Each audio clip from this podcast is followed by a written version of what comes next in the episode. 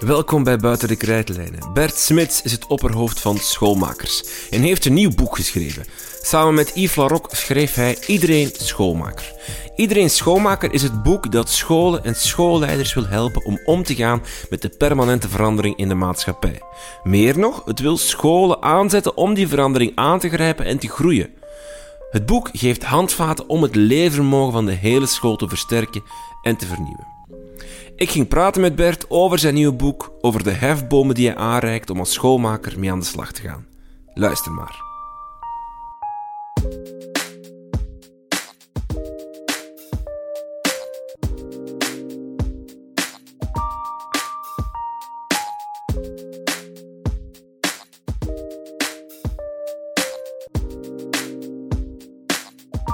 Dag Bert Smit. Dag Rinke. Je hebt een nieuw boek geschreven. Iedereen schoolmaker. Klopt. Uh, waarom moest er een boek komen met de titel Iedereen schoolmaker? Een goede vraag. Uh, natuurlijk niet toevallig uh, noemt mijn organisatie of, van schoolmakers. maar het heeft wel echt te maken met het idee dat op dit moment um, vinden wij uh, te veel leerkrachten een beetje in een karkan zitten, in uh, opgesloten zou je kunnen zeggen, in een enge definitie van wat een leerkracht eigenlijk moet zijn. Hè. Uh, ik zou zeggen, soms hoogopgeleide lesgevers die toch uitvoering geven aan wat vaak ook anderen bedenken, uitgeverij met methoden, leerplannen enzovoort. Terwijl ehm, de verwachtingen van het onderwijs ontzettend toenemen en wij eigenlijk denken en vinden dat uh, leerkrachten toch niet echt schoolmakers moeten zijn. Die echt samen nadenken over wat is er nu nodig in mijn klas. Hoe kan ik met mijn collega's echt het aanbod dat we hier moeten geven ontwikkelen. En daarin eigenlijk stuk lerend zijn. Ja, ja want in, in, de inleiding van het boek schrijf je dat er, dat er gigantisch veel veranderingen gebeuren. Constant, we zitten in een maatschappij die constant ja. verandert. En eigenlijk stel je of zeg je, verbeter me als het niet waar is, dat enkel de school daarin eigenlijk een antwoord op kan bieden dat de innovatie, de, de verandering zelf van, inspelen op die hele mm. veranderende maatschappij, dat ligt bij de school zelf. Ja, dus wat je ziet is, er zijn ontzettend veel onderwijshervormingen al geweest, die vaak top-down, van bovenuit worden gedirigeerd, maar eigenlijk moeten we toch iedere keer vaststellen dat die vastlopen, hè, dat daar weinig uh, zoden aan de dijk gezet wordt. En eigenlijk moet je zeggen dat de laatste onderwijshervorming vooral heeft gezegd, beste scholen, doe het zelf. Mm -hmm. uh, en wat wij zien, is dat er ontzettend veel capaciteit in de scholen zit. Heel veel leerkrachten die toch wel proberen te innoveren, maar vaak, laten we zeggen, wat vastzitten op hun eiland, tegen een aantal muren aanlopen, letterlijk, in hoe dat scholen gebouwd zijn, maar ook uh, in hoe dat scholen georganiseerd zijn. Um, en wat wij eigenlijk willen zeggen is van, geef scholen die autonomie en die ruimte, maar vraag ook dat ze daar dan ook een beleid rondvoeren om ervoor te zorgen dat zij eigenlijk uh, zelf ook hun onderwijs verder kunnen maken. En al die bemoeienissen van buiten en bovenaf, uh, die helpen eigenlijk op dit moment niet. Is dit dus dan een boek voor, voor directies, voor beleidsmakers ja. in scholen? Of is het een boek voor leerkrachten? Ik, in eerste instantie is het een boek voor uh, beleidsmakers en directies in scholen. Coördinatoren, maar ook leerkrachten die uh, verantwoordelijkheid oppakken, die ruimer gaat dan hun klas. Um, omdat ik denk dat dat de mensen zijn die de randvoorwaarden kunnen creëren voor de andere collega's uh, om aan de slag te gaan. Hè. En dus uiteraard heeft het impact op die leerkrachten, uh, maar spreken we in eerste instantie tot, uh, tot zij die aan de knoppen zitten van hoe organiseren we ons, hoe vergaderen wij, op welke manier kunnen wij mensen vrijmaken, hoe kunnen we de roosters anders organiseren enzovoort. En daar hebben leerkrachten individueel vaak minder in te zeggen, maar ze hebben wel daar natuurlijk het effect van. Mm -hmm. Iedereen schoolmaker, dan komen we tot, tot het begrip schoolmaker. Wat is een schoolmaker?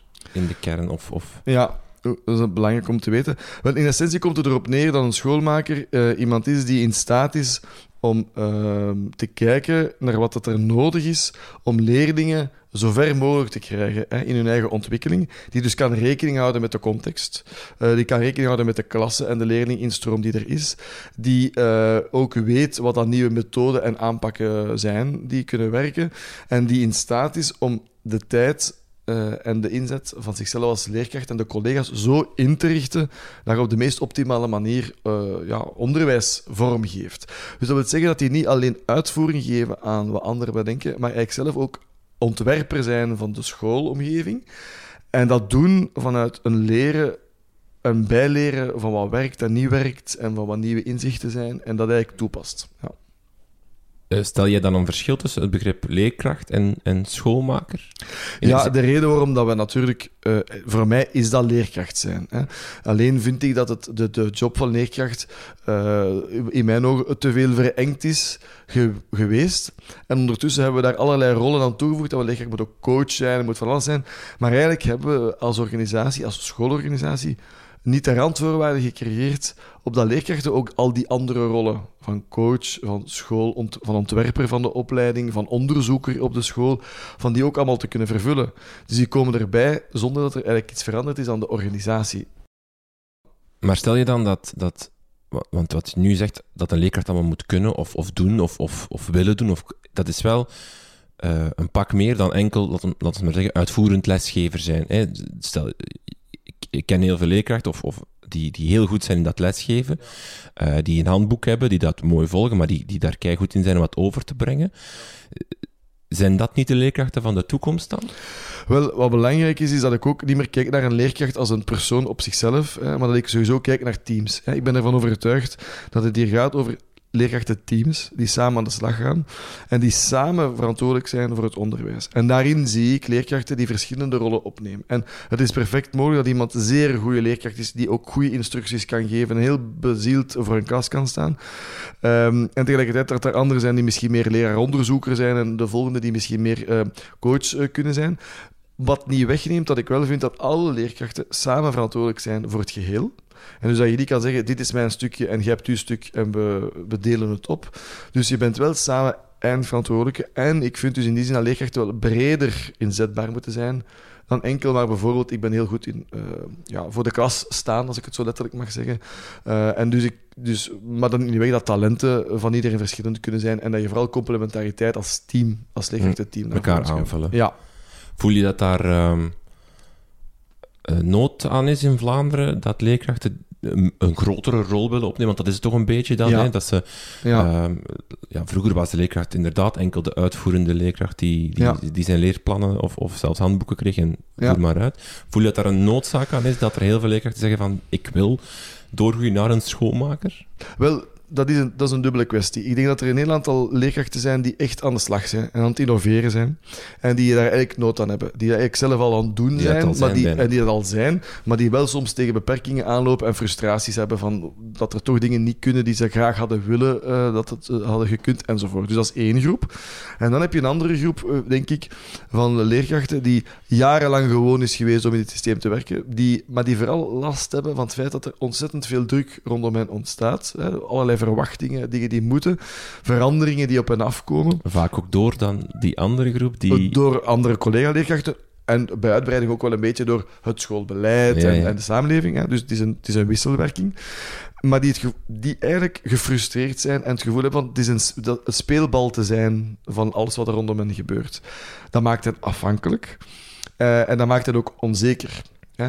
En die, eh, die mensen hebben vaak gewoon zoiets, laat mij nu gewoon eens, eens yes, lesgeven. Ik doe dat al twintig jaar zo. Voilà. Wat is daar nu mis mee? dat, dat gevoel zo. Dat gevoel. En ik moet helaas aan die mensen zeggen, dat is een illusie en een utopie dat dat nog gaat lukken. en dan zeggen wij, het zou beter zijn, um, je gaat je beter voelen, zeggen we eigenlijk, als je terug vat hebt op je eigen werk. Uh, en wat betekent dat? Wat hebben op je eigen werk? Dat is dat je zelf verantwoordelijkheid kunt nemen met collega's rond hoe dat je het organiseert en inricht en zelf beslissingen kunt nemen over hoe dat je het vormgeeft. En natuurlijk zijn sommigen daar nog niet van overtuigd uh, dat dat zo is. En dan denk ik, laat me maar gewoon lesgeven. Maar um, dat is gewoon een illusie. En het andere gaat dan op termijn wel helpen, omdat ze dan het gevoel van, oké, ik heb terug controle, ik heb er terug zicht op, ik kan een beetje vooruitkijken. Wij kunnen ook zelf bijsturen.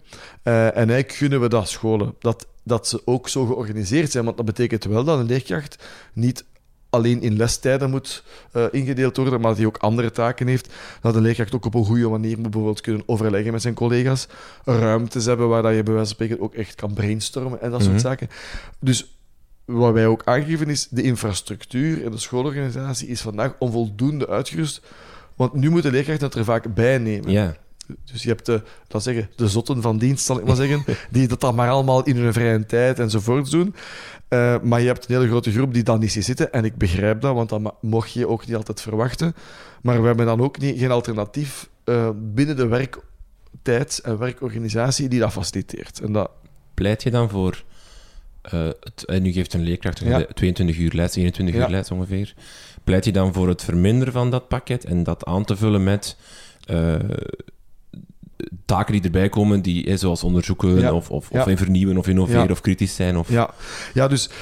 Allee, of stel je dat dat kan bij 22 uur lesgeven? Ja, maar dat is het punt net. Hè. Dus ik, ik denk, die lestijden, dat is ook dan vaak een misvatting die heerst. Ja, per lestijd, daar horen eigenlijk heel veel dingen bij. Dus in feite is het al in de bedoeling van het leerkrachtenambt eh, dat je eh, lessen voorbereidt, dingen ontwikkelt enzovoort. Alleen denk ik, ehm, is dat wat verschraald en is dat wat verengd geworden, toch bij een deel van de leerkrachtenpopulatie. Dus ik zou zeggen, stap af van dat concept lestijden, want een leerkracht werkt geen 22 uur, hè, veel meer. Laat ons gewoon zeggen, een fulltime job, hè, dat is een 100% job. En laat ons veel meer in opdrachten werken en zeggen, kijk, bijvoorbeeld 40% van je tijd of 60% van je tijd ben je bijvoorbeeld les aan het geven, als in instructies, maar bijvoorbeeld zoveel procent van je tijd ben je bijvoorbeeld met onderzoek bezig of voorbereiding. En daar kan je dan ook verschillen in beginnen maken tussen leerkrachten, binnen teams, waardoor dat eigenlijk een, een heel ander verhaal wordt. En bovendien vind ik dat het aanwezig zijn op school, want dat is dan ook zo'n... zo'n eh, schoolopdracht. een schoolopdracht, ja. Als natuurlijk in bepaalde scholen zie ik dat ook leerkrachten eigenlijk zoveel mogelijk niet alleen maar op school zijn om les te geven, maar dan weer zo snel mogelijk naar huis gaan of wat dan ook. Ja, dan is er weinig ruimte om ook dat overleg op een goede manier te organiseren. Dus ik pleit ervoor dat ehm, leerkrachten veel meer op de school zijn, ehm, maar, daar ook hun werk af kunnen werken. Voorbereidingen, overleg enzovoort. Dat maakt de werkorganisatie veel flexibeler. Thuiswerk kan nog altijd en dat hoeft ook niet altijd op de schoolplek zelf te zijn, maar dat het idee is, het is een fulltime eh, eh, omgeving waar ik verschillende opdrachten kan doen. En vandaag vind ik dat die impliciet in de lestijden zitten, maar vaak niet expliciet geformuleerd worden. Ah ja, ik verwacht van ja, dit jaar ga je een project doen of je gaat dat ontwikkelen. Daar zit tijd in. We gaan dat ook eh, waarderen dat daar tijd achter zit. Nu zit dat eigenlijk maar vervat in je lestijden. Of nemen sommigen het erbij en kan er eens een lesuur wegvallen. Maar dat is allemaal nogal redelijk eh, ja, lastig. Een school moet een, een, een lerende school worden. Ja, Wat is, wat betekent wat dat? is dat? Ja. Het is natuurlijk een eerst, eerst opvallende vaststelling. Is een school is eigenlijk eh, heel goed in het organiseren van het leren van zijn leerlingen, maar is eigenlijk helemaal niet zo goed in het organiseren van haar eigen leren. En dan gaat het vooral over haar eigen leerprocessen. Wat bedoel ik daarmee? Ehm, als je kijkt hoeveel tijd leerkrachten hebben om met elkaar kritisch na te denken over wat werkt er, wat werkt er niet. Wat, hoe komt dat dat werkt? Kunnen wij dingen aanpassen en kunnen wij dingen verbeteren? Zijn onze uitgangspunten van waaruit wij ons onderwijs organiseren nog wel de juiste? Ik bedoel, bijvoorbeeld, moeten wij nog in blokjes van 50 minuten werken? Of kunnen wij eh, meer als teams samen voormiddagen aan de slag gaan met leerlingen, bijvoorbeeld? Ehm, er zijn heel veel impliciete opvattingen over eh, hoe ons onderwijs werkt. Die vragen dat je iets fundamenteler nadenkt en dus leert, ehm, om dan ook dingen aan te passen. Maar eigenlijk zijn er vandaag geen, is er vandaag geen tijd voor. En zijn er ook vandaag geen processen, zo noemen we dat dan op school, die dat soort reflecties in gang zetten. En dus wat wij zeggen is, dat is geen fout van leerkrachten of zoiets. Hè, maar de organi- schoolorganisatie is gewoon niet gebouwd om systematisch te leren. En ook fundamenteler te leren. hè. Je hebt wel eens een overleg met een werkgroep. We passen eens wat dingen aan. Mhm. Maar dat blijft allemaal binnen dezelfde logica der dingen dat we werken. Je noemt dat, eh, je hebt zo single loop, double loop Juist. en triple loop eh, Ja, leren, hè? Zeg je in, in je boek. Klopt. Dus het single loop leren staat echt voor wat ik zou zeggen, het verbeterend leren, wat we eigenlijk binnen de bestaande box passen we de dingen gewoon aan. En dat gebeurt uiteraard op scholen. Hè. Het schoolfeest volgend jaar, we gaan dan weer iets anders aanpakken, of we gaan een andere, toch een andere werkboek gebruiken, Ja. of allee, al dat soort overleg. ja. Dus je werkt met werkboek A en je zegt na een jaar, "Pff, het was niet zo goed, we pakken werkboek B. Voilà. Dat single loop, je blijft binnen de box van, we hebben een werkboek Ja, nodig. en, en een leerkracht denkt ook, nou oei, die oefening werkte niet, ik ga de volgende keer een andere nemen. Ja. Dus eigenlijk, laten zeggen, dat soort leren is er gelukkig wel al. Hè. Mm. Maar op het moment dat dat Is dat ook gaat- waardevol of is dat altijd eh, minder waardig dan bijvoorbeeld het double loop Nee, of, of dus triple? het is niet zo dat single loop leren weg moet. Hè. Ja. Dat moeten we nog altijd doen. Eh, alleen zeg ik, de eh, echte innovatie, de wat diepere innovatie, die komt van eh, double of triple loop learning. En dat, dat gaat veel meer over het nadenken over, zijn onze uitgangspunten nog wel de juiste? Bijvoorbeeld, hè, ehm, we merken dat leerlingen minder gemotiveerd eh, zijn. Ah, misschien, dus dan kun je zeggen, we gaan gewoon van werkboek wisselen, want die teksten van dat andere werkboek zijn wat boeiender. Ja. Ja, dan blijf je een beetje in de single loop. Je kunt ook de vraag stellen, hoe komt het dat leerlingen minder gemotiveerd zijn? Zullen we leerlingen misschien eens bevragen om eens te weten te komen hoe dat, dat komt? En willen we een keer bij andere scholen gaan kijken of die dat probleem ook hebben? En misschien kunnen we dan van daaruit, vanuit nieuwe inzichten, eens nadenken over een andere strategie. En dan zeggen we, ah, misschien moeten we helemaal niet meer met werkboeken werken, maar moeten we leerlingen podcasts laten maken, bijvoorbeeld. want dat is een veel eh, motiverende manier om aan de slag te gaan. Allee, dat is een voorbeeld. Hè? Of een ander voorbeeld. Ik kom in een school ehm, en daar hebben ze veel problemen met toezichten en lokaalwissels enzovoort. En eh, die hebben als uitgangspunt: leerlingen mag je niet vrij laten rondlopen in de school. Ja. Ik stel dan de vraag: is dat zo? Waarom niet? Want er zijn heel veel scholen die dat wel doen. En doordat ze dat als uitgangspunt namen, zaten ze heel tijd geblokkeerd in hun lokale indelingen enzovoort. Dat is dan single loop. Hè. Ja, dat Je- is single loop. Je hebt dat, dat, die box van ze mogen niet vrij rondlopen. En dus dan bots. binnen die box geraken we er niet uit. Ja. Maar als je natuurlijk zegt dat uitgangspunt is misschien verkeerd, wat zou er nodig zijn opdat leerlingen verantwoordelijk kunnen rondlopen in de school? Je gaat naar andere scholen kijken en dan blijkt dat dat wel kan werken. En dan wordt er plots veel meer mogelijk. En dat is dan die double loop. Mhm. En dan de triple gaat veel meer over eh, het, de essentie van het onderwijs zelf. Wat is onze rol? Moeten wij leerlingen klaarstomen voor de arbeidsmarkt? Moeten wij leerlingen vooral bijvoorbeeld eh, eh, klaarstomen om kritische burgers te worden die aan de klimaatbetogingen gaan meedoen? Dus dan gaat er veel meer over de functie van het onderwijs zelf gaan nadenken. Dat moet je niet elke dag doen, voor alle duidelijkheid. maar het verdient soms wel ook is de moeite om eens na te denken van vanuit onze missie en visie en op school hier, Hoe zien wij eh, dat ons onderwijs hier vorm krijgen? En voor die twee laatste processen zijn er eigenlijk heel weinig, is er weinig tijd, weinig aandacht voor, systematiek op school om dat ook echt te doen. En hoe kan je als school... Want je geeft in, in je boek eerst een aantal tips hoe je als school zelf kan inschatten hoe zijn wij hier bezig Ja. eigenlijk als lerende Ja. organisatie. Ja. Doen we dat goed of niet? Ja. Ehm, kan je daar eh, wat, wat tips over geven? Hoe kan ik als school dat... dat... Wel, de vraag die je jezelf kan stellen is van, ehm, eh, heb ik het gevoel dat, dus, en dat, dat betekent ook dat je dat echt kan gaan bekijken, heb ik, hoe, hoe zit het met mijn overleg? Dus wanneer vergaderen wij? Want dat is ook een van mijn punten dat, waar ik echt wel scholen het gun om te evolueren. Er wordt nogal wat vergaderd op school en we noemen het allemaal vergadering. Terwijl er echt wel behoefte is aan heel wat meer relief in wat we doen. Hè. Soms is het belangrijk dat je echt diep doordenkt over dingen. Soms is het belangrijk dat je echt eh, gewoon een korte briefing geeft enzovoort. En ik vind dat scholen... Dus de vraag is, heb ik eigenlijk daar al relief in? Of noemt alles een vergadering? Als werkgroepen bij elkaar komen, hebben die een duidelijke ambitie. En is dat een ambitie die heel praktisch eh, van aard is? We kiezen een nieuw werkboek of we moeten... Of eh, is de vraag die we stellen een diepere vraag? Dus eh, zijn er op school experimenten? Proberen wij echt nieuwe dingen uit? Ehm, en bijvoorbeeld is een totaal andere aanpak ehm, van hoe dat jij bijvoorbeeld... Hè, flipping the classroom bijvoorbeeld. We gaan een keer zo'n methode uittesten. Eh, gaan we met technologie werken? eh, testen we dingen uit? Dus al dat soort vragen helpen om te zien hoe fundamenteel leren wij al? Dus dat is de eerste vraag. En twee, hebben we manieren om dat systematisch te doen? Dus is er om de zoveel tijd iets dat ervoor zorgt dat we ons die vragen stellen? Zijn er mensen ook bewust mee bezig om onszelf dat soort vragen te stellen? Is daar aandacht voor? En als je dat allemaal begint te zien, dan kan je zeggen, we zijn echt op weg naar een lerende organisatie waar ook ruimte komt voor schoolmakers. Als leerkrachten die Mhm. school maken, ja. Ehm, ik kan me ook wel voorstellen dat, ehm, dat zo'n zo'n veranderingen naar een lerende school, Ja. dat dat op weerstand stuit, dat dat niet zo gemakkelijk is. Want je moet altijd natuurlijk wel ehm, ja, van bovenaf beslissen, we gaan een lerende school worden, we gaan het hier omgooien, we gaan beginnen nadenken over eh, double loop, triple loop, Ja, ja. oplossingen en weg met die boxen. Dat dat op weerstand stuit. Ja. Hoe ga je daar mee om als school?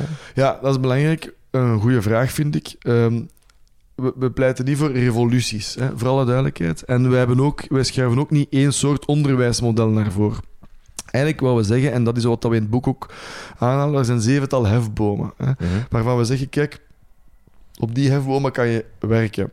En het, ehm, het zal verrassen, maar als jij bijvoorbeeld ervoor kunt zorgen dat er op een andere manier eh, vergaderd wordt, dat leidt al niet tot zoveel weerstand, want misschien is dat gewoon ook een gewoon een, een frissere aanpak, dan gaat dat al een eerste effect hebben op leren.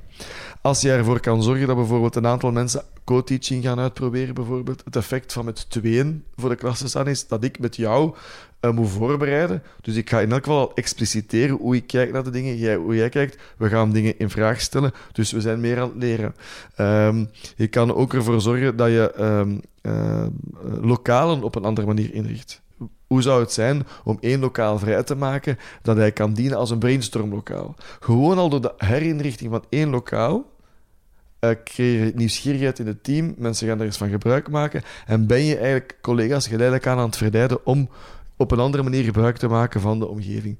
En mijn advies is, en dat is ook wel belangrijk, een school is een systeem, dat hangt allemaal aan elkaar vast. Uh, veranderen op één van die hefbomen heeft ook effect op de rest. Mhm. En het, is het, het helpt om echt te gaan kijken van waar, waar zit er quick wins, waar zit er te grote weerstand, daar blijf ik nog eventjes vanaf. Hoe kan ik sommige mensen al aan de slag laten gaan, zodat anderen daar uh, kunnen volgen? En dan kan je veel geleidelijker de school transformeren naar een lerende organisatie. En met quick wins bedoel je dan een lokaal dat je ziet, dat wordt niet veel gebruikt, of dat kunnen we vrijmaken, daar maken we een brainstorm lokaal Bijvoorbeeld. Uh, een aantal collega's die zeggen, wij willen graag eens, uh, wij, wij, zijn, wij hebben goesting om uh, flip the classroom principe eens toe te passen stimuleren en misschien zelfs zeggen, we maken een connectie met de lerarenopleiding die een onderzoeker ermee opzet om eens te kijken wat de effecten zijn. Hm. En we gaan dat eens doen en we stellen dan een keer voor aan de collega's en op die manier um, introduceren we nieuwe dingen op school. Ja. De weerstand, je maakt onderscheid tussen leerstoornissen en leerblokkades. Ja. Het verschil is, het een is extern, het ander is intern? Ja, je zou wel kunnen zeggen dat de, een leerblokkade veel meer zit binnen in de mensen zelf. Hè. Um, en je zou bijna kunnen zeggen dat door de jarenlange manier waarop het onderwijs gevormd is, hè, um, in een structuur die we kennen, hè, dat, uh, zijn er heel wat mensen die um, uh, blokkeren, juist doordat ze op een bepaalde manier gewoon zijn van te werken. Hè. Zij, zij zeggen van, laat mij gewoon terug lesgeven, zegt mij waar ik moet, naar welk lokaal ik moet gaan. Er zijn heel veel dingen die... en die staan eigenlijk in de weg om ook echt nieuwe dingen uit te proberen. Terwijl leerstoornissen ze zitten veel meer op niveau van eh, de organisatie zelf. Hè. Het is gemakkelijker om aan die leerstoornissen te werken. Ik geef een voorbeeld. Als je als leerkrachten geen enkel moment samen middagpauze hebben of dat soms in sommige scholen het geval hebben, ja, dan heb je eigenlijk geen kans om zelfs al maar informeel met elkaar eens van gedachten te wisselen. Dus in een bepaalde school hebben wij ervoor gezorgd dat één middag uh, er het ander toezicht is. Hè. Dat was dan een interventie. Alle leerkrachten zijn dan ook op school en dan, iedereen brengt wat mee, een soort van potluck, eh, boterhammetjes of wat dan ook. En er is informeel contact. Mhm. Op dat moment heb je al een eerste vorm van ja, communiceren die, die ontstaat. Hè. Um, en dus wat je ziet is dat, uh, bijvoorbeeld, een tweede voorbeeld. Hè, wij werken met een centraal lessenrooster in onderwijs. Hè. De roosteraar, dat is een positie die ik weinig benijd. Vroeger was dat een heel erg belangrijke machtspositie. Vandaag is dat denk ik een, een hopeloze positie geworden. Hè. Um, want al die voorkeuren moeten bij elkaar gebracht worden. Maar wat het vooral doet, is centraal werken en is bijna onmogelijk.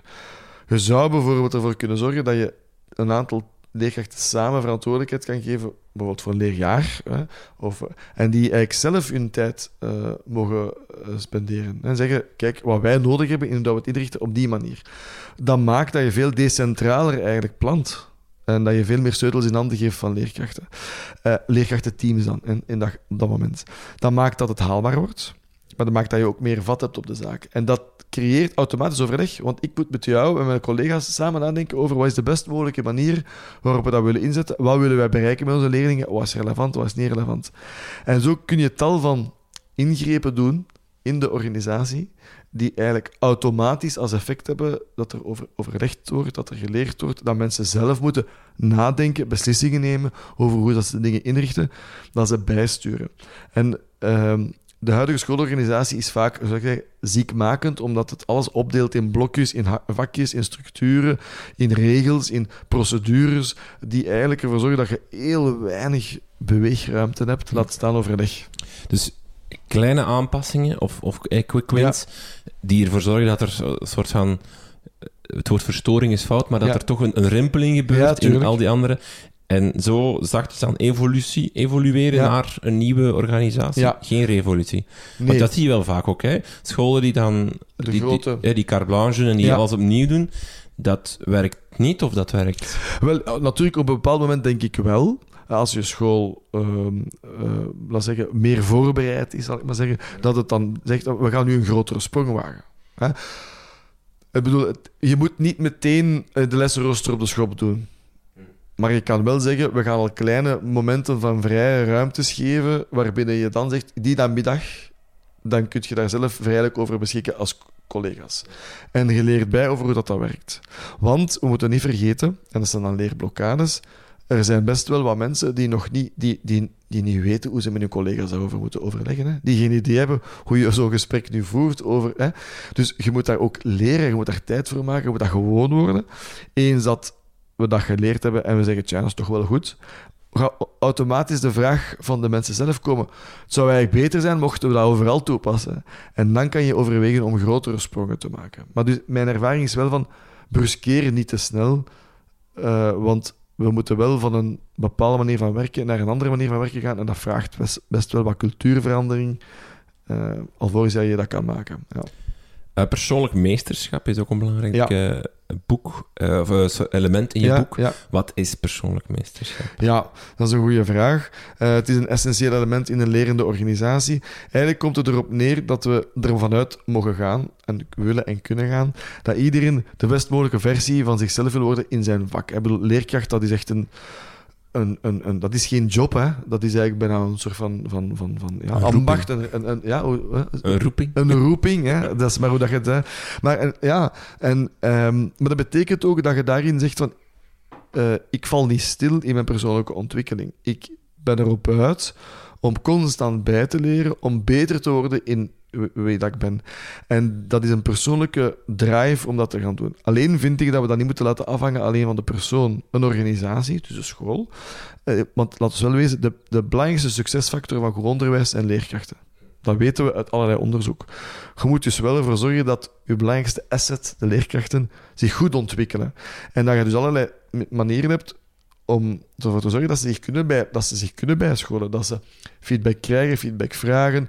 eh, dat ze op het werk eh, erop uit zijn om bij elkaar de klas binnen te lopen en zeggen, "Tja, hoe pak je deze nu aan?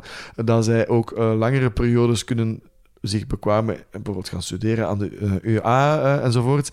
En dat dat ook iets is dat vanuit de organisatie gevaloriseerd wordt, dat dat belangrijk wordt gevonden. Dat, dat, dat je daar, en dat je daarin kunt groeien en dat je dan, doordat je dat soort opleidingen volgt of ervaringen opdoet, dat, die, dat je die ook in de school weer kunt inzetten. Dus een school moet al zijn eh, personeelsleden, Ja. leerkrachten, eigenlijk ehm, met zijn beleid duwen of, of, of Ja. voortstuwen naar persoonlijk meesterschap. klopt. En dat is iemand die, wacht, ik heb hier, eh, dynamisch, transformatief is en bewust van zijn persoonlijke ambities en visie. Ja, dat is een hele mond vol, hè. dat klopt. Ja, maar dynamisch is denk ik helder. Hè, dat wil zeggen dat je eigenlijk eh, het levenslang leren en het constant bewegen en ook niet alleen leert, maar ook... Want leren is maar iets, als, als dat alleen maar in je hoofd gebeurt, heeft dat weinig eh, effect. Het moet zich ook vertalen in de wat je doet. En dat is superbelangrijk dat het leren in toepassing komt en dus dat je dingen realiseert en verandert. En dus dat is dat transformatieve. Want dat Mhm. wil zeggen dat je iets in je omgeving verandert, maar in feite verandert je daar zelf ook door. Je wordt een andere versie van de leraar. Je hebt een nieuw inzicht over hoe dat je dingen aanpakt en die verandert eigenlijk helemaal je opvatting over wat je op dat moment te doen hebt. En dat is transformatief. En ik denk dat, dat, ehm, dat we daartoe moeten gaan en dat je niet vast blijft hangen in een, ja, een oude opvatting over wat een leerkracht is. Als je vandaag vraagt aan leerkrachten, eh, de- moet je veel taken doen die buiten je job vallen, zeggen veel leerkrachten ja. Dus de opvatting over wat is mijn job als leerkracht? Hè? En Mhm. wat heb ik te doen? Daar hebben we helemaal geen consensus meer over in de samenleving. En dus ik denk dat we echt ook in dat persoonlijk meesterschap daar ontwikkeling in moeten hebben. Met elkaar. Hè? Dat moet zo geen eh, checklistje worden dat van bovenuit weer opgelegd wordt. Het gaat veel meer over je persoonlijke opvatting over wat dat, wat dat is. Ja. Ja, over... Veel mensen zeggen bijvoorbeeld toezicht, hè, veel leerkrachten moeten toezicht doen. Velen zeggen, dat hoort niet bij mijn job. Ja. Eh, eigenlijk moet daar een gesprek over ontstaan. Hoort dat bij de job, al dan niet? Want je, je zou daar ook heel veel waarde in kunnen zien, namelijk dat je je leerlingen eens op een andere manier Voilà, je in, in- ziet op de eh, speelplaats ziet. interacties, je kunt daar ook, dat is ook een pedagogische functie die je daar enzovoort. Maar Hm. dat debat kan gevoerd worden. En. En dat wil je dat gevoerd wordt binnen scholen onder elkaar tussen Ja. leerkrachten en niet per se van bovenaf. Het is nee, niet dat er... nee, en wat ik wel kan denken is dat een overheid van bovenuit ehm, kan stimuleren dat scholen daarop inzetten. En zeggen, kijk, een kwaliteitsvolle schoolwerking is een schoolwerking die een vorming, training, opleidingsbeleid voert voor haar leerkrachten. Dat is een school die ehm, leerkrachten voldoende eh, ruimte geeft om, om op een goede manier te overleggen. Dat is, en zo kan je wel een aantal factoren meenemen. En daarmee gaat de overheid beter sturen op de kwaliteit van onderwijs dan wat ze vaak nu probeert te doen, namelijk voor te schrijven. Het zijn dan vaak politici die zeggen, je moet dit doen of dat doen, of we vinden dat een school. Dan denk ik, ja, je bent verkeerd bezig, want dan krijg je een soort van ofwel staatspedagogiek of een eenheidsworst. Terwijl ik vind de diversiteit van scholen heel erg waardevol. Maar ze mogen wel een soort van kwaliteitsstreven gemeenschappelijk hebben. Namelijk, wij leren, wij ontwikkelen, wij hebben zelf een stuk visie. We hebben... En dat is iets wat ik vind dat nu wat verschrompeld soms is. En wat vooral in de handen ligt van individuele leerkrachten, die dat nu wel proberen te doen. En het is niet dat er niks gebeurt, maar het is te weinig systematisch. Het is te weinig met elkaar op het niveau van een school dat dat gebeurt. En dat vind ik ehm, eh, een gemiste kans. Of daar zou ik hopen dat meer scholen daartoe kunnen. Om, om persoonlijk meesterschap te bereiken, hè, moet je dynamisch en transformatief, je moet willen innoveren, je moet Ja. zelf kritisch zijn. Ik vraag me soms af, is, eh, want dat zijn uiteindelijk allemaal ook wel attitudes of, of, of manieren van denken die, die, Ja. die training vergen, die, Ja. die je niet zomaar hebt ook, waar je ook, ook hè, durven uit je box ja. moeten kunnen. Is dat iets wat genoeg in, bijvoorbeeld in een leraaropleiding zit? Of, of ik zal het anders stellen, is een leerkracht genoeg opgeleid of, of is daar genoeg aandacht aan om een schoolmaker te kunnen worden? Of Ja. is er nog zoveel werk als je eigenlijk eenmaal begint? Ja, wel, eh, voor- vooral in duidelijkheid, de leraaropleiding, we mogen niet alle heil van de leraaropleiding verwachten, omdat daar, je kan, je bent nog in mijn ogen geen echte leraar in de volle betekenis van het woord. Ehm, je bent dat eigenlijk nooit helemaal, want je blijft altijd evolueren, dat is belangrijk. Ik vind dat veel leraaropleidingen wel al op een heel aantal zaken inzetten als het gaat over eh, ja, nieuwe aanpakken enzovoort. En het feit dat leer, leer, studenten leren en dus ook reflecteren over hun eigen leren. Dus eigenlijk die dimensies vind je wel echt al in leraaropleidingen. De dimensie die ik te weinig in leraaropleidingen vind, is echt, laten zeggen, de leraar-onderzoeker en de leraar eh, die ook echt school maakt als in ehm, zelf materiaal ontwikkelt, ehm, ja. curriculum. Dus, en daar, dat zit er wel in, maar daar denk ik van, dat zou wat meer mogen. Maar algemeen gezien merk je dat dat ook... Dan kom je dan op een school, want veel leer- leerkrachten in opleiding hebben toch wel soms ook wel dynamisch en ambitie. Komt op school en eigenlijk zie je dat die relatief snel ofwel aanpassen, en dat wil zeggen vooral wegstoppen dat ze dat aan het doen zijn, want daar zouden wel andere collega's ambetant van kunnen worden.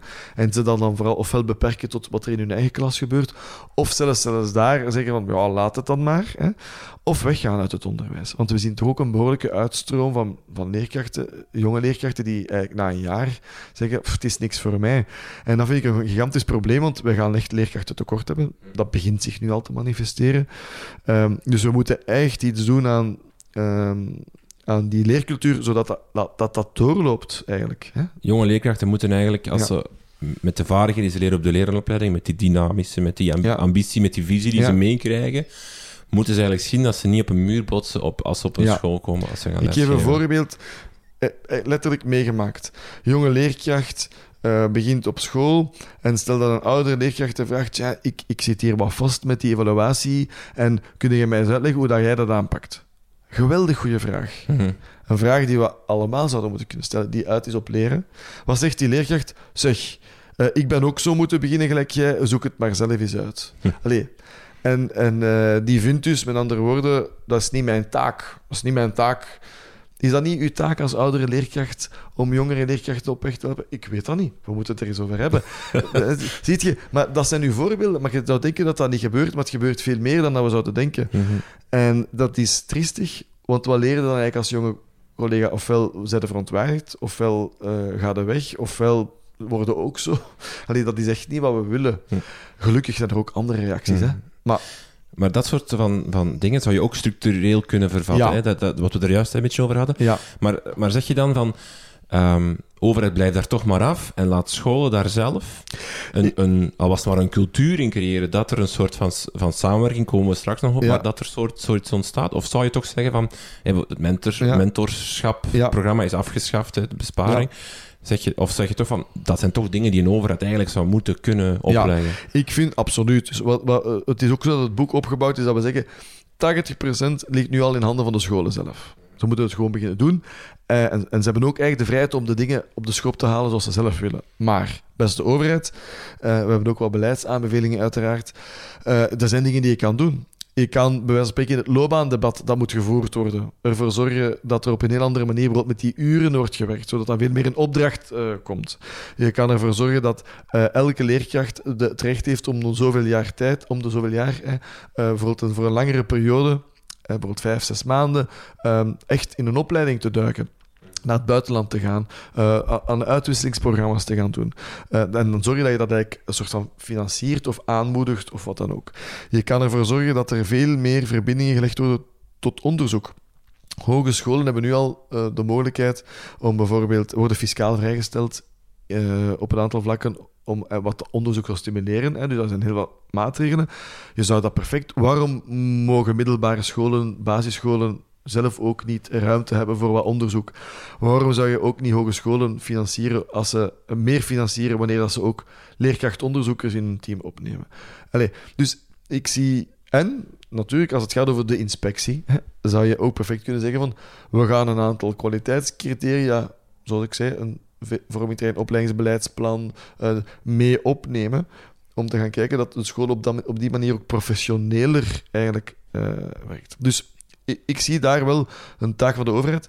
Waar ik geen taak van de overheid zie, is ehm, gaan bepalen, ehm, oké, de eindtermen tot daar aan toe, uiteraard ook het maatschappelijk debat rond, maar laat ons wel wezen, eh, gaan zeggen, de leerkracht moet gewoon terug voor de klas staan. Ehm, we gaan die eh, zonder meer. En kennis wordt naar voren geschoven. Al de rest gaan we... Dus die dan in... Die gaan dan zeggen hoe het moet gebeuren. Inhoudelijk. En dus dat we zowel pedagogisch en methodisch eh, gaan zeggen hoe het Ja. moet gebeuren, als ook inhoudelijk, laat ons wel wezen, ehm, eh, gaan zeggen, er moeten, we gaan zeggen wat er in de kanon moet. Hè? Je kan nog zeggen als politiek, er moet iets van een kanon komen, maar eigenlijk denk ik, de rest is weer... Allee, weet je, Ja. en ik heb het gevoel dat we daar wat op een schuiven, aan het verschuiven zijn. En, Om, om het Ja. concreet te maken, bijvoorbeeld, dat je zegt van, je moet als school een, een samenwerkingsbeleid, cultuur hebben, ja, ehm, maar niet gaan zeggen hoe dat, dat er moet uitzien. nee, dat, dat zou ik niet doen. Dus je moet een plan kunnen voorleggen, of een manier, of een Ja, beleid. school moet kunnen zeggen, zo doen wij het. Zo doen wij het, ja. En doordat je die vraag stelt, gaan scholen daar natuurlijk Mhm. over nadenken. En dat is natuurlijk belangrijk, want daarmee ga je meer hefboom hebben op kwaliteit dan wanneer dat je gaat zeggen wat kwaliteit is. Mhm. Want dan ga ik er toch niet goed uit. Dat blijft... eh, voilà. Eh, de hefboom, dat, dat, dat is een- het grootste deel van je Ja, boek. Hè. De zeven hefbomen die je gebruikt, die samen leren in beweging zetten. Ja. om het mooi te zeggen. Ik, ik, ik dacht om ze even te overlopen, één voor één. Het eerste is een gedragen visie. Ja. Ehm, het woord visie, dat, is, eh, dat verwar je soms wel eens met missie. Ja. eh, of met, met idee, zal ik maar zeggen. Is, is, is, is visie bij jou een bepaald deel van, van of een bepaald begrip dat, dat specifiek is? Ja, ja, ja. Missie zit veel meer op het identiteitsniveau van een school. Kernwaarden. Wat is onze eh, ja, kernidentiteit? Dit is het type school dat wij zijn. Vaak ook ontstaan vanuit zijn stichters of vanuit... Dat zit zo'n soort van... Dus dat is iets minder veranderlijk. Dat mag natuurlijk wel gemoderniseerd worden en zo, maar, mm, maar is redelijk vast. Is dat relevant? Dat is relevant omdat dat eigenlijk een soort van basisreferentie is. Ja. Hè? Ehm, en je mocht er toch niet aan onderschatten ehm, of dat dan nu in het katholiek onderwijs is met zijn stichters, of dat is in het, in, in het eh, vrij ander onderwijs, of dat is zelfs bij de gemeenschapsonderwijs, heb je dat ook. Daar zit toch wel die accentverschillen op. Terwijl de mm, eh, visie is eigenlijk veel meer het resultaat van eh, een proces waarbij dat je gaat kijken naar wat is de omgeving waarin we lesgeven? Wat zijn de dingen die veranderd zijn? Wat zijn nieuwe inzichten die we hebben over wat goed onderwijs is? Als we daar dan onze missie ook op loslaten, wat zegt dat dan over de keuzes die wij gaan maken? Waar gaan wij als school op inzetten? Wat vinden wij nu heel erg belangrijk? Ehm, en daar rolt uit die visie, wat mij betreft, ook een soort van strategisch plan of een aanpak voor de komende jaren. We gaan daar en daar onze anker eh, ankerpunten leggen. Daar willen we echt het verschil gaan maken. Is het dan missie, daaruit volgt een visie, waaruit dan verschillende strategische plannen... Of doelen, of ambities, of wat dan ook. komen. Ja, zo is het. En natuurlijk mm, zijn die dingen evolutief en veranderen die enzovoort. Maar dat is wel het gevolg van een proces dat je hebt doorlopen. Liefst met zoveel mogelijk mensen uit je team. Maar je moet ouders, leerkrachten, eh, maar ook experten allerhande. Ik geef een voorbeeld. Wij zijn in een schoolgroep eh, nu gestart. En wij gaan daar aan de hand van toekomstscenario's werken. Dus dat wil zeggen dat we eigenlijk met een kerngroep werken, om dan eigenlijk ehm, echt een aantal scenario's te maken over de toekomst. We hebben ook een goede onderzoeksvraag gesteld. Heel veel leerkrachten, ouders en anderen denken mee over wat dat er allemaal aan het veranderen is. Dus je leert ondertussen bij. Dat zet je blik ook open. Je maakt die scenario's om vervolgens op basis van die scenario's keuzes te maken. Wat spreekt ons aan? Wat schiet ons af? Waar willen we op inzetten? We gaan meer dit, meer dat. En we doen dat samen. En dat proces doorlopen, dat dan mond uitmondt in een visie en een strategie, dat is een geweldig uh, uh, belangrijk. En dat is eigenlijk wat je zou kunnen zeggen, het double loop leren. Hmm. Hè? Want dan ga je echt meer fundamenteel dingen uh, bekijken, zelfs soms triple, hè? als het gaat over Hmm. echt fundamentele vragen. Je had in je boek ook, ook de Golden Circle aan, zo de... Ja. de Why, how, what, Ja, ja. ja. Ja. leg maar uit hoor. Ja. Ja, dus Golden Circle is een heel eenvoudig modelletje. Uh, Sinek heeft dat ooit ontwikkeld. In de kern Dat gaat een, het... een YouTube-filmpje, denk ik. Hè? Ja, dat ja. het heel, heel, een, een TED-talk. Dat Een heel- TED-talk ja. van eh, Simon Sinek. Als je daar gewoon Golden Circle, dan kan je het eh, opzoeken. En ehm, wel, waar het over gaat is, in de kern heb je de why. En dat gaat over die kernwaarden, eh, die missie, eh, dingen die redelijk robuust zijn.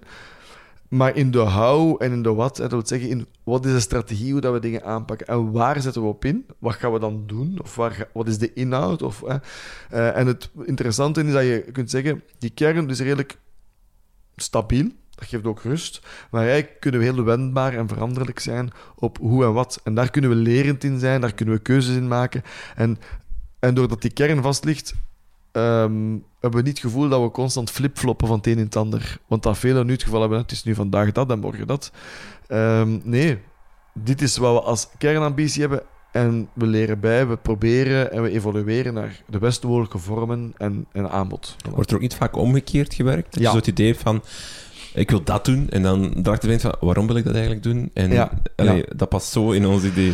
Klopt, en dat is waarom dat wij. Hè, dus, en, dan, en dus velen zitten op inhoud. Dat Ja. wil ik doen, of op vorm. We gaan dat zo doen. En dan, maar waarom? Voor wat is dat een antwoord? Dus we denken te veel in oplossingen. En we, en dus dat is het stuk waar dat we eigenlijk overslaan. En dan ben je vaak nog binnen de box bezig. Hè? Dus terwijl het dan goed is om. Hm. Voilà. Hoe vaak moeten jullie dat bij schoolmakers doen? Zodat, eh, dat, ik kan me voorstellen dat jullie bij, bij scholen komen en te zeggen, ja, wij willen graag eh, innoveren of we willen graag eh, Ja. dat doen. En dat Ja. jullie zeggen van, oh, wacht even, terug. Ja, eigenlijk eh, bijna altijd. we, stellen meestal de vraag: en wat hoop je daarmee te bereiken? En dan en, wordt het stil. En dan wordt het stil. Ah ja, en wat maakt dat je dat wilt doen? En, en, zo- en, dan, en dan komen daar op een gegeven moment wel antwoorden en zeggen, wat, is dat dan de best mogelijke manier? Misschien is het interessanter om dat eerst te doen. Enzovoort. En zo ga, ga ik je in gesprek. En, en komen we vaak tot heel andere processen die dezelfde effecten geven, maar misschien andere oplossingen. Voilà. Nee, want kom je dan vaak ook bij dezelfde wat uit? Of is het vaak helemaal anders? Nee, nee eigenlijk, eh, eigenlijk eh, komen we vaak ook bij andere watten uit. Of zeggen we, er zijn nog tussenstappen te nemen. Ja. eh, of wat dan ook. Waardoor dat ook gaat lukken. Want onze ambitie is echt wel dat het verandert op het terrein. Ja, ja. En niet dat het een mooi plan wordt. Want je zit heel vaak in werkgroepen. Die krijgen een opdracht. Een nieuw evaluatiebeleid op school bijvoorbeeld. Ja. Dus de opdracht is, maak een nieuw evaluatiebeleid. En dan komen die met een uitgewerkt plan. Maar de opdracht zou ook kunnen zijn: zorg ervoor dat we een gedragen, werkend evaluatiebeleid hebben. Als je de opdracht zo geeft, dan ga je met mensen in gesprek tussendoor. Ga je ook denken van hoe gaan we dat in de praktijk brengen? En geef je een werkgroep een heel andere opdracht. Gaan ze veel meer het proces om te komen tot zo'n gedragen beleid gaan ontwerpen, dan te denken over wat moet dat zijn. Hm. En dus, maar dat, die manier van denken, dat vraagt wel omslag in scholen. Ja. Als je gewoon kijkt naar, naar Vlaanderen algemeen, dan bijvoorbeeld allee, naar, de verschil, naar de scholen, is, is Vlaanderen een, een visierijk onderwijslandschap? Ik wil maar zeggen, hebben heel veel scholen een heel duidelijke missie waaruit dan een heel duidelijke visie komt? Of mis je dat wel? Alle scholen hebben een missie en een visie. eh, maar vele scholen hebben eentje die niet door iedereen gekend is en die vaak zo wat onder het stof eh, ligt.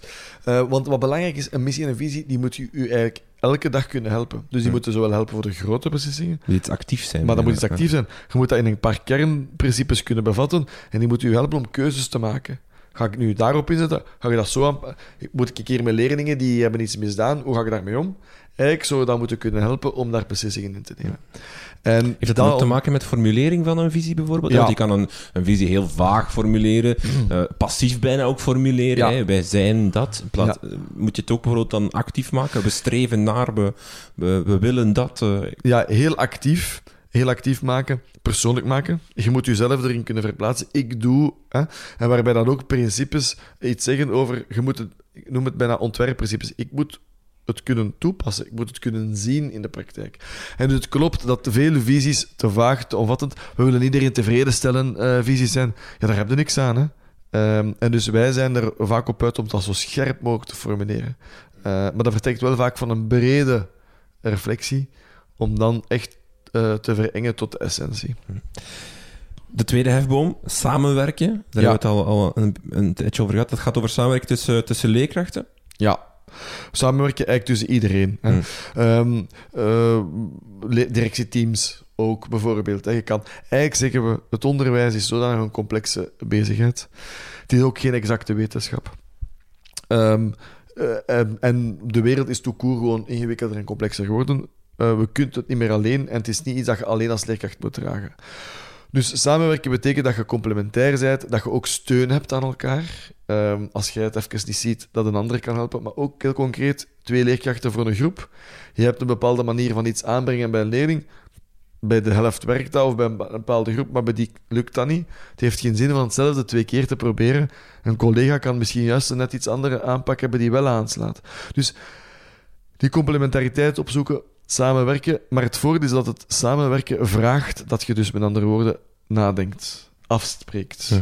Eh, niet de dingen voor granted neemt, maar echt er, eh, ehm, ervoor gaat. En ik denk dat dat een heel cruciale eh, eh, opdracht is. En het is ook samenwerking buiten de school. Hm. Met de, want we spreken over die brede school, maar met wie werk je dan samen? Er is heel veel kennis en expertise rond die school, bij ouders, bij partners. Ehm, die wordt vaak te weinig geactiveerd, denk ik. Ja. De derde hefboom hangt daar misschien mee samen, of dat, Ja. zo klinkt de naam toch, een verbindende werkplek. ja. waar dat dan samenwerking kan ontstaan, neem ik aan. Ehm, wat zijn ehm, kenmerken van een verbindende werk Ja. werkplek? Wel, kenmerk, je kan een verbindende werkplek fysiek bekijken en Mm. je kan dat bekijken naar zijn werkorganisatie. Hè. Mhm. Fysiek heeft dat echt te maken met hoe een gebouw georganiseerd is. Hè. Zijn dat allemaal afgesloten klaslokalen of eh, eh, zijn er ramen en deuren in? Staan muren open of zijn ze dicht? Ehm, zit de bureau van de directeur van de eerste graad op dat verdiep en de directeur van het bureau van de tweede graad op een heel ander verdiep? Ja, of zitten die samen op een bureau? Hè? Mhm. Eh, eh, hoe is de leraarskamer georganiseerd? Soms zie ik leraarskamers met kasten tussen en dat je gewoon de groepen in twee deelt. Hè? De eerste graad, tweede graad. Eh, Vroeger waren het de rokers en de niet-rokers. Maar dus je hebt heel veel manieren op dat je gebouw kan kijken hoe dat, dat verdelend werkt. Maar je hebt ook natuurlijk manieren van hoe dat, dat verbindend werkt. Is dat hier ook gezellig, aangenaam, groen? eh, voilà. Moet het altijd fysiek ook één plek zijn? In de zin van, ehm, Nee, want zou ook thuis... eh, heel veel leerkrachten werken ook heel vaak thuis. ja, Er is vaak veel thuiswerken. En nadat de kindjes in bed zijn, nog verbeteren, dat- voorbereiden. Is het, moet daar ook een soort van verbindende werkplek Ja, maar heersen? natuurlijk, ja, dat klopt. Maar ja, thuis zit je dan vaak alleen op je werkplek. Hè. Eh, dus de vraag is natuurlijk, wat maakt het aantrekkelijk om samen ergens te, te Ja. werken? Maar ja, natuurlijk, verbinding kan ook zitten in de werkorganisatie en ook in, de, in het digitale. Hè. Als ik bijvoorbeeld thuis aan het werk ben en jij ook, en we hebben een, een, een systeem waarop dat we gewoon met elkaar kunnen chatten, bij wijze van spreken, of eh, dingen met elkaar kunnen delen, dat hoeft, hè, het is een, een online platform waar dat we gewoon ook soms van gedachten wisselen, dan ben ik ook samen aan het werk, maar niet altijd fysiek samen. Mhm. Hè. Ehm, als de uh, lessenrooster er zo op gericht is dat we samen pauzes kunnen nemen, als wij eh, bij wijze van spreken ehm, samen eh, kunnen overleggen op een goede manier, dan krijg je, krijg je ook verbinding. Dus eigenlijk zeggen we, je kunt echt kijken naar de organisatie en de structuur van wat verdeelt hè, en wat verbindt. Want er zijn natuurlijk ook al dingen die verbinden op school. En hoe kunnen we meer van dat verbindende in de werkorganisatie en de structuur eh, stoppen? En dat is een en dat is heel onnozel, hè, maar eh, het heeft ook te maken met ontmoeting. Een lange gang is veel moeilijker om iemand te ontmoeten dan een gang waar dat hoekjes en kanten zijn, omdat je eigenlijk, en dat is puur hoe dat mensen in elkaar zitten. Eh, Als je om de hoek komt, ga je makkelijker iemand tegenkomen dan wanneer dat je niet om de hoek komt. Omdat het te maken heeft met, eh, met een beperkt aantal mensen elkaar kunnen ontmoeten. Dus je kunt een gebouw zo maken dat het tot veel meer verbinding leidt, gewoon puur door hoe dat het ontworpen is. En die inzichten worden bijvoorbeeld heel weinig meegenomen in het Mhm. ontwerp van scholen. En dat zou superbelangrijk zijn. En dat is niet alleen voor leerkrachten, dat is ook te maken met leerkrachten die met leerlingen werken en, en, en, enzovoort. Hm. Ja. Het fysieke aspect eh, hebben we nu gehad. De, ik neem aan dat er ook een mentaal aspect is of zo. Eh, moet er een positieve mindset heersen Ja. op zo'n werkplek, neem ik aan. ja, Hoe krijg je dat? Want er, er wordt ook soms wel wat. geneut en afgezeikt. Als ik het zo mag zeggen. Nee, dat u het zegt. nee, dat klopt. En leerkrachten, publiek in het algemeen, laat ik zeggen, is op sommige momenten wat preciezer dan anderen, wat kritischer of wat enzovoort. Hè. Eh, wel, natuurlijk, ook dat kan je trainen. Hè. Dus eh, bijvoorbeeld een van de dingen die wij heel vaak gebruiken is appreciative inquiry, wat eigenlijk waarderend onderzoeken betekent. Dat betekent dat je eigenlijk ook op zoek kan gaan naar wat werkt er al wel. Eh, wat maakt dat het al werkt? Ehm, hè, dus dat je eigenlijk op zoek gaat naar successen, naar dingen die wel werken en dat je daar ook bijvoorbeeld op verder bouwt. Dat is een heel andere benadering dan bijvoorbeeld samen in kaart brengen wat lukt er niet, wat maakt dat niet lukt, want je leert niks bij als je weet waarom dat iets niet lukt. Hè. Je leert vaak iets bij waarom dat, van iets dat wel lukt. Hè, zo. Dus met andere woorden, gewoon al door de manier waarop dat je dingen bevraagt, onderzoekt, bespreekt, de vragen die je stelt, kan je al een heel andere manier eh, van denken eh, binnenbrengen. Maar je moet dat natuurlijk regelmatig doen, hè, want dit soort dingen moet je trainen. Herhaling, herhaling, Maar herhaling. uiteindelijk wil je toch dat... De, want het is heel vaak die informele gesprekken, hè, de, de middagpauzen of, of de, Ja. de drie, vier leerkrachten die even samen troepen, dat dat heel vaak soms negatieve kant uitgaat, omdat daar ook vaak wel een... een legitieme bodem is van, van Ja, ja. eh, irritatie, frustratie. Hoe, maar hoe krijg je... Is het dat ook door zo'n dingen te doen, dat je Ja, een uiteindelijk een tweede soort van... ja, dus dat is één ding. Hè. Dus dat, dat zegt iets over hoe, welke taal hanteren we. Een tweede wat wij ook vaak doen is, als je natuurlijk aan een cultuurverandering, want dat gaat over een cultuurverandering in een school Mhm. werkt, je moet trouwens drie tot vijf jaar tellen om die echt te, te vervolledigen. Dus het gaat over een langere periode. Hè. Eh, we werken met ambassadeurs, die, eh, die, dus een beperktere groep van de collega's die eigenlijk al wel met een proces bezig zijn op school. Ehm, en die je eigenlijk met andere woorden kan zeggen, "Wel, jij komt ook in de koffiekamer. Jij kunt een gesprek een bepaalde kant op laten gaan door te zeggen, door een andere vraag te stellen, door het gesprek op een andere manier in te steken, door als iemand zaagt, te zeggen, maar Willy, up, en, en zo. Dus er zijn manieren om dat te doen. Je kunt ook positieve initiatieven en activiteiten ontwikkelen. Leuke initiatieven, waar mensen verrast zijn. Potverdikke, die brengen hier een pot choco en vijf broden mee en dat is plezant. We gaan brood smeren. Allee, zeg maar wat. Ehm, dus teambuilding, eh, eh, ook die informele... Dat zijn de zaken die dan ook positief werken. Maar het is eh, wat belangrijk is, het is een som van vele kleintjes die het verschil gaan maken. Dus het is enerzijds een aantal mensen echt te trainen.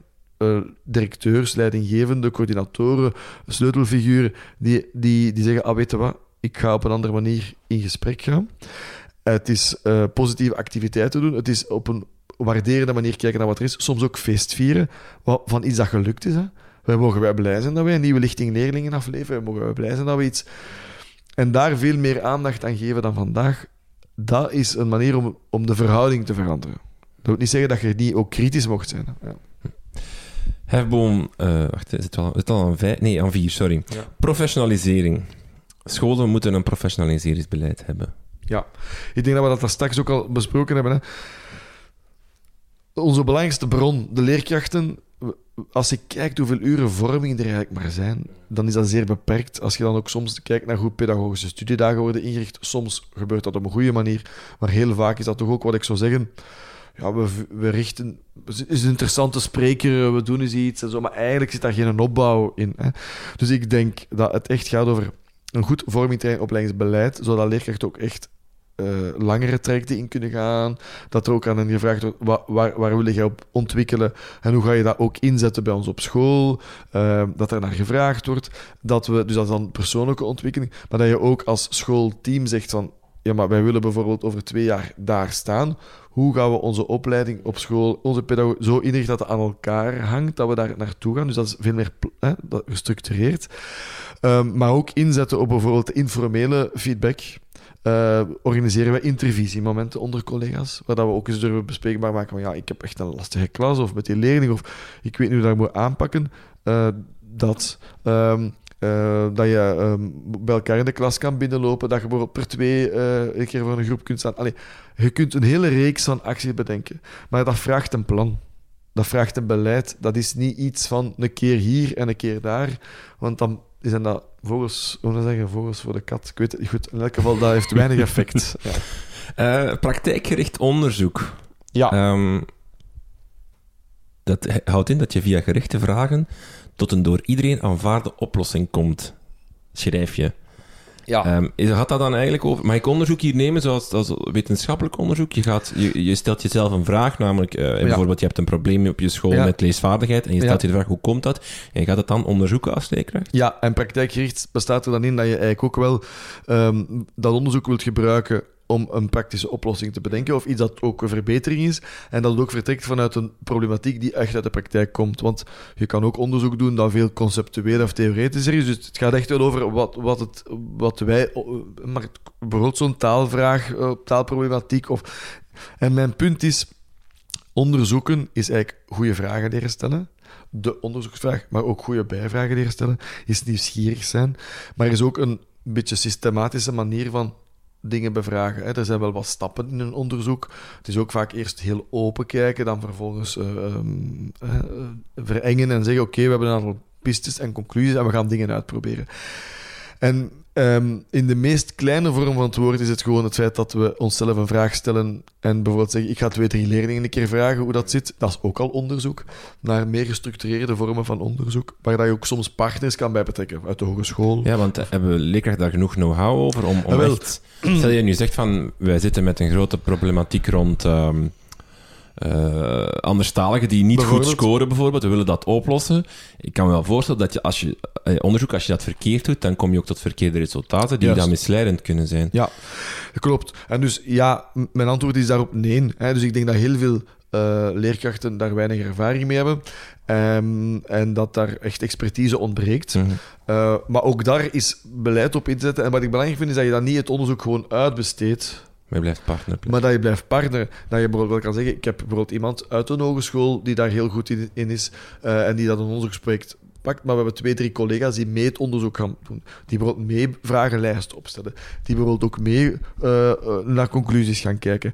Omdat je dan op die manier ook aan onderzoekscompetenties werkt. Bij leerkrachten. En ik zou niet zeggen dat iedereen direct onderzoeker moet zijn. Maar ik wil, wat ik wel merk is dat als we kritisch denken belangrijk vinden, dan gaat het ook over datageletterdheid.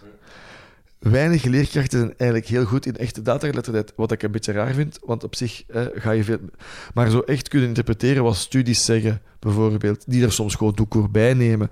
Uh, en, en, en vandaar het ook je eigen praktijk. Dus het gaat niet alleen over zelfonderzoek doen, maar ook bijvoorbeeld onderzoek leren, interpreteren, vinden. Veel onderwijsonderzoek duurt ongeveer 30 jaar voordat dat onderwijsonderzoek en die inzichten ingecijpeld zijn in de praktijk. Dat is gigantisch lang. Dus, en daar zijn wij natuurlijk met schoolmakers ook wel vertalers van dienst. Wij schrijven ook wel wat boeken, we proberen wat inzichten te vertalen. Uh, en zo zijn er nog wel andere. Maar ik zou ook hopen dat er meer mensen op school komen die ook gemakkelijker uh, om kunnen met dat soort informatie. Mm. Hè? Voilà. Zijn hogescholen, universiteiten eigenlijk... Uh voor die te zijn, twee vragen zijn die één, zijn die daar, staan die daarvoor open dat jij er als school naartoe stapt en zegt, kijk, wij hebben deze, deze problematiek of deze onderzoeksvraag, we zoeken een partner om dit mee uit te klaren. En, en twee, doen we dat dan te weinig als dat antwoord op de eerste vraag ja is? Dus het antwoord op de eerste vraag is ja, en zeker als het gaat over de hogescholen. En ja, soms als het gaat over de universiteiten. Dat hangt er wel vanaf. Hè. Dus ja, dus, um, scholen die dat willen, die kunnen dat doen vaak gebeurt het nog omgekeerd. En zoeken hogescholen dan wel wat scholen. Maar dan zijn, jullie, dan zijn de scholen meer dat zeggen het praktijkveld en dan komen we daar een keer storen om wat, wat vragen te stellen. Maar dat vertrekt volgens mij te weinig vanuit. Eigenlijk zouden scholen veel meer de opdrachtgever moeten zijn, de formuleerder zijn van de vragen voor de, voor de onderzoekers. En daarin zelf ook co-onderzoeker zijn. Uh, dus ik, ik vind dat daar scholen daar meer moeten op kunnen inzetten. En ik besef ook dat dat niet altijd, eh, dat er niet altijd ruimte is. En je moet daar ook ruimte voor maken. Dat moet ook een beleidskeuze zijn. Op kunnen inzetten, kunnen ze dat nu niet? Mij lijkt het, mij lijkt het op zich, eh, als je het probleem gedetecteerd hebt, is, is, is bij spreken een mailtje sturen en, en contact maken. En dan inderdaad, je moet partner blijven, dus daar moet je misschien wel mensen voor inzetten. Oh, voilà, maar op zich, op zich is het toch gewoon maar... Doen. Ja, Ja, eigenlijk is het gewoon doen. En, eh, maar het betekent dat je in je verdeling van tijd van mensen bijvoorbeeld daar aandacht voor hebt. Dus dat wil zeggen dat je daar wel prioriteiten aan kunt geven. Maar als scholen een beetje verstandig omgaan, dan zeggen die, ja, maar wacht, als dat een vraag is die ons echt bezighoudt en ons ook structureel verder helpt, waarom zouden we niet in investeren? Het is ook een vorm van leren en ontwikkelen. Dus alleen is het een andere vorm van leren en ontwikkelen dan een werkgroep aan de slag laten gaan, die zo soms een beetje zo, ja, wat dingen bij elkaar zet, maar nu niet echt veel verder komt. Dus vandaar dat ik vind dat dat wel, wel wat kwaliteitsvoller kan, Mhm. dat onderzoek. Ja. maar, maar de- ik denk wel ook dat, dat, dat we misschien als leerkracht de kleinere, laten we zeggen, eh, je, je geeft een toets, eh, iedereen is gebuist, Hoe en je vraagt dat? af, hoe komt dat? Dat je dan geen schrik moet hebben om, te, om, om, om vragen te gaan stellen aan je leerlingen. Eh, Heel Voilà. vaak gebeurt dat ook zonder dat je door hebt dat je een onderzoek aan het doen Ja, bent. natuurlijk. Maar dat je daar dan wel de, de reflectie aan koppelt van, oké, ik krijg dit soort antwoorden, wat, dit ga Ja. ik eruit leren. We weten dat goede leerkrachten in staat zijn om bijvoorbeeld eh, foute analyses te doen, om te kunnen bijsturen. Om al... Dus dat is allemaal al een beetje onderzoek. Alleen, we laten dat aan toeval over, of dat een leerkracht dat nu wel of niet doet. We, we, we praten daar met elkaar al niet over. Waarom zou je in een intervisiegroep niet kunnen zeggen, tja, ik zit hier met een klas en ik merk dat dat en dat systematisch gebeurt. Je eens kritisch meekijken wat er aan de hand is en je analyseert samen die resultaten. Allee, dus, maar dat vraagt dat je dat organiseert, anders gebeurt het niet. En doordat je het organiseert, gaat je het ook spontaner beter kunnen en hoef je niet altijd dat soort uitgebreide dingen te doen en, en, allee, enzovoort. Het vraagt ook wel een openheid. Hè? En dat is, allee, de deur dicht doen en, en die 50 minuten zijn van mij. En, en ik bedoel, dat is, blijft wel iets dat ook in het leer, bij leerkrachten of in het onderwijs toch nog wel een beetje ingebakken Ja, zit. Hè? klopt. Ik, ik, voel, ik heb wel het gevoel dat dat betert. Ook, ook eh, ehm, platformen als Klassement en zo, Ja. die, die echt delen en, en, en tonen wat jij gedaan hebt, Ja, ja. aanmoedigt. Maar het blijft wel iets dat, dat, dat, dat waar we ons over moeten zetten. hè? Ja. En dat heeft natuurlijk veel te maken met eh, een paar dingen. Hè. Die autonomie, maar die eigenlijk maar een schijnautonomie is op die manier, denk ik. Het heeft te maken met... eh, als natuurlijk leren en je kwetsbaar opstellen een inherent onderdeel is van je job, ja, dan word je dat gewoon. En is dat ook niet... Nu lijkt het alsof je daarop beoordeeld, bestraft wordt. Dat, het, eh, allee, dat is een gevoel. Dus vandaar dat ik het van belang vind om inzetten op die cultuur van openheid, van dingen uitproberen. En als mensen dat gewoon worden, dan is het ook al gemakkelijker om feedback te vragen, feedback te geven. En als dat het geval is, dan kan je een stap verder gaan. Door echt te zeggen, ze, ik leg hier eens mijn case op tafel. Dus, eh, du- maar dat is die cultuurverandering waarvan ik hoop dat die na een paar jaar echt ook wel eh, ingang vindt. Maar dat vraagt dus niet één actie, maar dat vraagt tientallen acties die je op school kunt nemen, die allemaal samen richting dat soort lerende school eh, evolueren. Ja. Heeft het ook iets te maken met, met veiligheid of zo?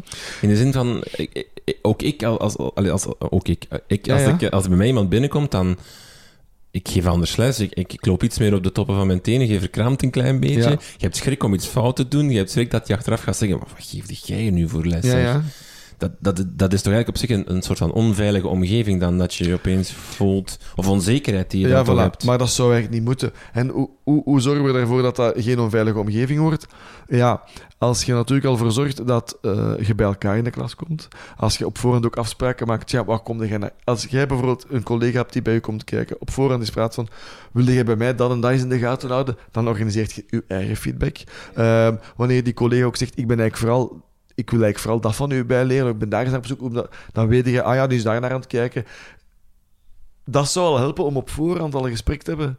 Dat maakt dat de spanning eraf gaat. Dus ik, ik snap dat die onzekerheid er is en ik snap dat die spanning er is, maar er zijn heel veel eenvoudige manieren om die al meteen te reduceren. En als je natuurlijk vaker dat soort dingen gaat doen, ja, dan gaat dat, wordt dat normaal. Dus het is kwestie van, dat, eh, van daar systematisch op inzetten. De zesde hefboom, kwaliteitsvol organiseren. Eh, dat is vooral dan directie die moet zorgen dat er kwaliteit kan ontstaan. Ja. ja, dus waar het op neerkomt is... Een school is een werking met processen. Hè. Uh, als jij briefjes moet aanvragen omdat je ziek bent, en zo, dat zijn ook processen. Dus, hè, voilà. dus je kunt zeggen, ja, we kunnen ook leerprocessen installeren op school. We kunnen ervoor zorgen dat op een heel goede manier uh, teams van leerkrachten met elkaar kunnen overleggen. Dat de manier waarop je lokalen moet aanvragen. Dus heel veel van die dingen maken dat de dingen ook vlot lopen als wij willen dat leerkrachten met elkaar communiceren digitaal, dat we ook een goed platform hebben dat dat ook faciliteert. Um, en zo kan ik honderd dingen bedenken die eigenlijk allemaal van belang zijn en die eigenlijk al de vorige systematischer in processen gieten die ook rust geven in de organisatie. Effectief schoolleiderschap is de laatste. Uh, dat gaat over leiderschapskwaliteiten die, die je moet hebben om een school te leiden of om, om een... Ja, dus dat, vooral het gaat niet enkel over de directeur, maar dat gaat over leiders op school. Maar uiteraard bij uitstek zijn directieleden of coördinatoren of anderen heel erg belangrijk. Ehm, is dat gewoon een. Kan je dat vatten in een checklist? En, en kan je bij wijze van spreken, als je, stel dat je nu ambities hebt om directeur te worden, dan, dat, je, dat je dat lijstje erbij neemt en gewoon vinkjes zet en dan zegt van: oh, ik heb zes vinkjes niet. Ik zal geen goede, effectieve schoolleider zijn. We weten uit heel veel leiderschapsonderzoeken dat uh, er heel veel verschillende type leiders zijn. Hè? En dat heel belangrijk is dat je een aantal kwaliteiten hebt die specifiek voor u uw leiderschap uitmaken. Hè. Maar wat we wel weten is dat uh, leiderschap betekent dat je um, um, duurzaam bouwt. Dus voor het onderwijs zijn de architectschoolleiders heel erg belangrijk. Dat zijn mensen die eigenlijk zeggen: wij pakken een horizon van bijvoorbeeld vijf jaar. Ik wil over vijf jaar daar staan en ik heb een soort van uh, roadmap die je uiteraard verandert en bijstuurt om daar naartoe te werken. En al die dingen worden, raken op elkaar afgesteld. Het probleem is dat dat soort architectleiders, die eigenlijk ook echt, en dat is bijvoorbeeld uit onderzoek gebleken, Harvard, Harvard University heeft een, een, wereldwijde studie ook gedaan, die iets zegt over het feit dat die mensen zelfs hun gewicht in goud waard zijn, want die zorgen voor effectieve, efficiënte uh, scholen die zelfs minder kosten en die meer resultaten uh, bereiken. Dus dat is goed dat dat gebeurd is, want nu weten we dat ook. Want eigenlijk dat zijn de mensen die niet altijd scoren op het eerste zicht.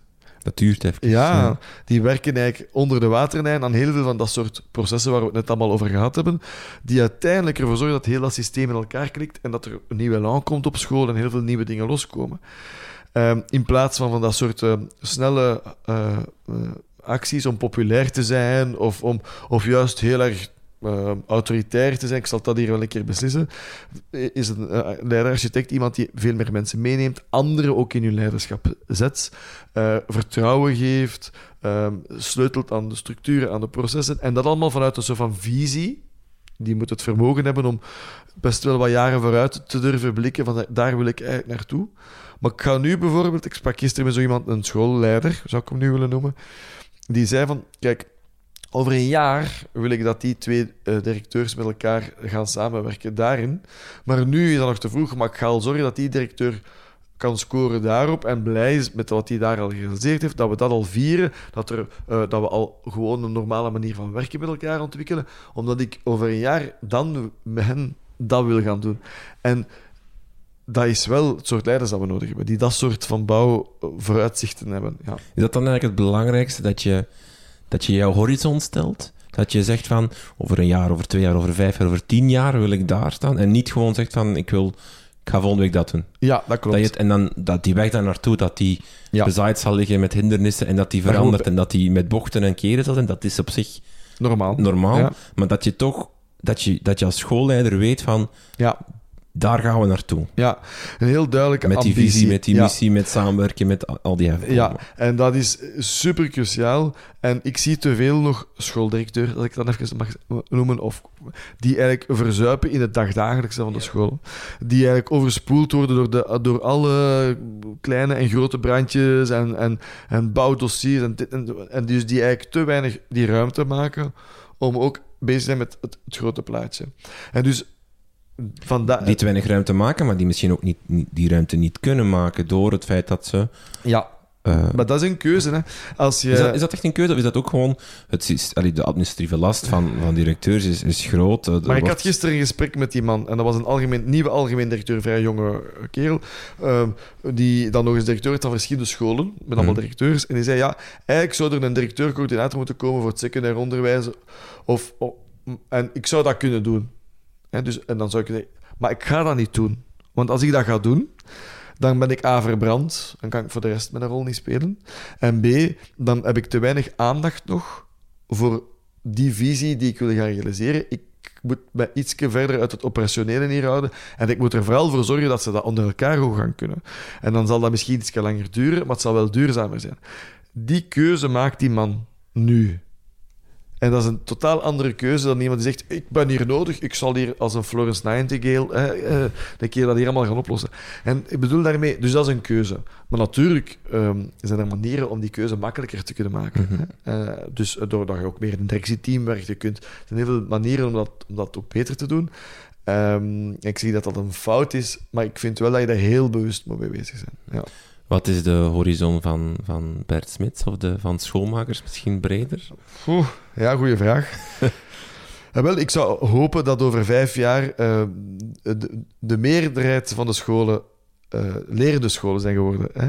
Waar meer mensen aan het schoolmaken zijn en waar ik veel meer dat soort leiders ga tegenkomen uh, in scholen. Dat is eigenlijk, eigenlijk is dat onze ambitie. Want dan zijn we in ons opzet geslaagd uh, en dan ben ik ervan overtuigd dat ons onderwijs vele stormen kan doorstaan, maar altijd wel de best mogelijke versie van zichzelf zal zijn.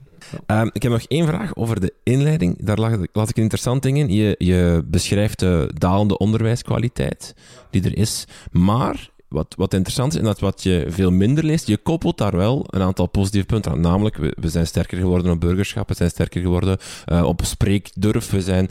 Um, en, en dan komen we heel vaak op het begrip time on task. Hè. Dat is te gezakt, zeggen heel veel mensen. Maar dat zorgt er wel voor... Eigenlijk wat jij stelt in jouw inleiding is we doen minder tijd op dezelfde taken, maar we, verspreiden onze tijd meer over meer taken. Dat zorgt voor een daling op de taken waar we vroeger meer tijd aan, aan gaven, maar wel voor een stijging op een heel aantal nieuwe gebieden. We leveren eigenlijk breder ontwikkelde kinderen af, stel jij. Ja, dat klopt. Is dat een goed of een slecht ding? Ik vind dat, ik vind dat goed. En dus, dat wil zeggen, en dat is eigenlijk mijn grootste punt, het is toch van de pot gerukt dat we zouden zeggen dat al die winst die wij geboekt hebben op de sociaal-emotionele ontwikkeling van kinderen, op de taalvaardigheid van kinderen als het gaat over spreken en al de dingen die je net hebt opgezomd, dat we zeggen, omdat we het dus wat minder doen op wiskunde of wat minder doen op schrijven bijvoorbeeld, een aantal zaken, terechte problematieken, gaan we dat andere terug afschaffen.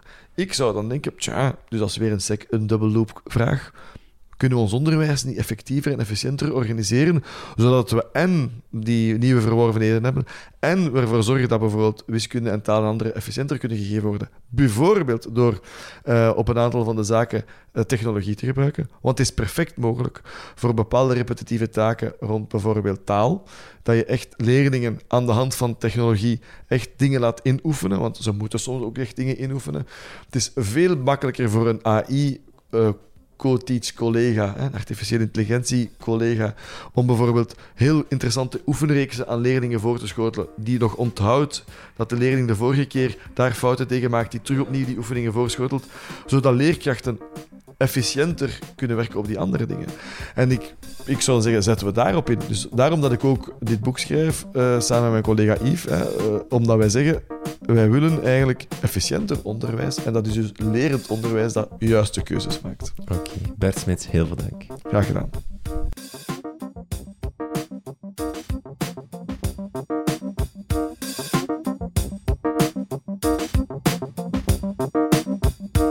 Dit was Buiten de Krijtlijnen voor deze week. Het boek Iedereen Schoonmaker is vanaf maart te koop. U kan deze podcast financieel steunen via www.patreon.com slash de krijtlijnen met al 1 euro per maand kan u uw steentje bijdragen. En meer info over deze podcast vindt u via www.dekrijtlijnen.be, op Twitter via @dekrijtlijnen of via facebook.com slash de Dank voor het luisteren en tot de volgende.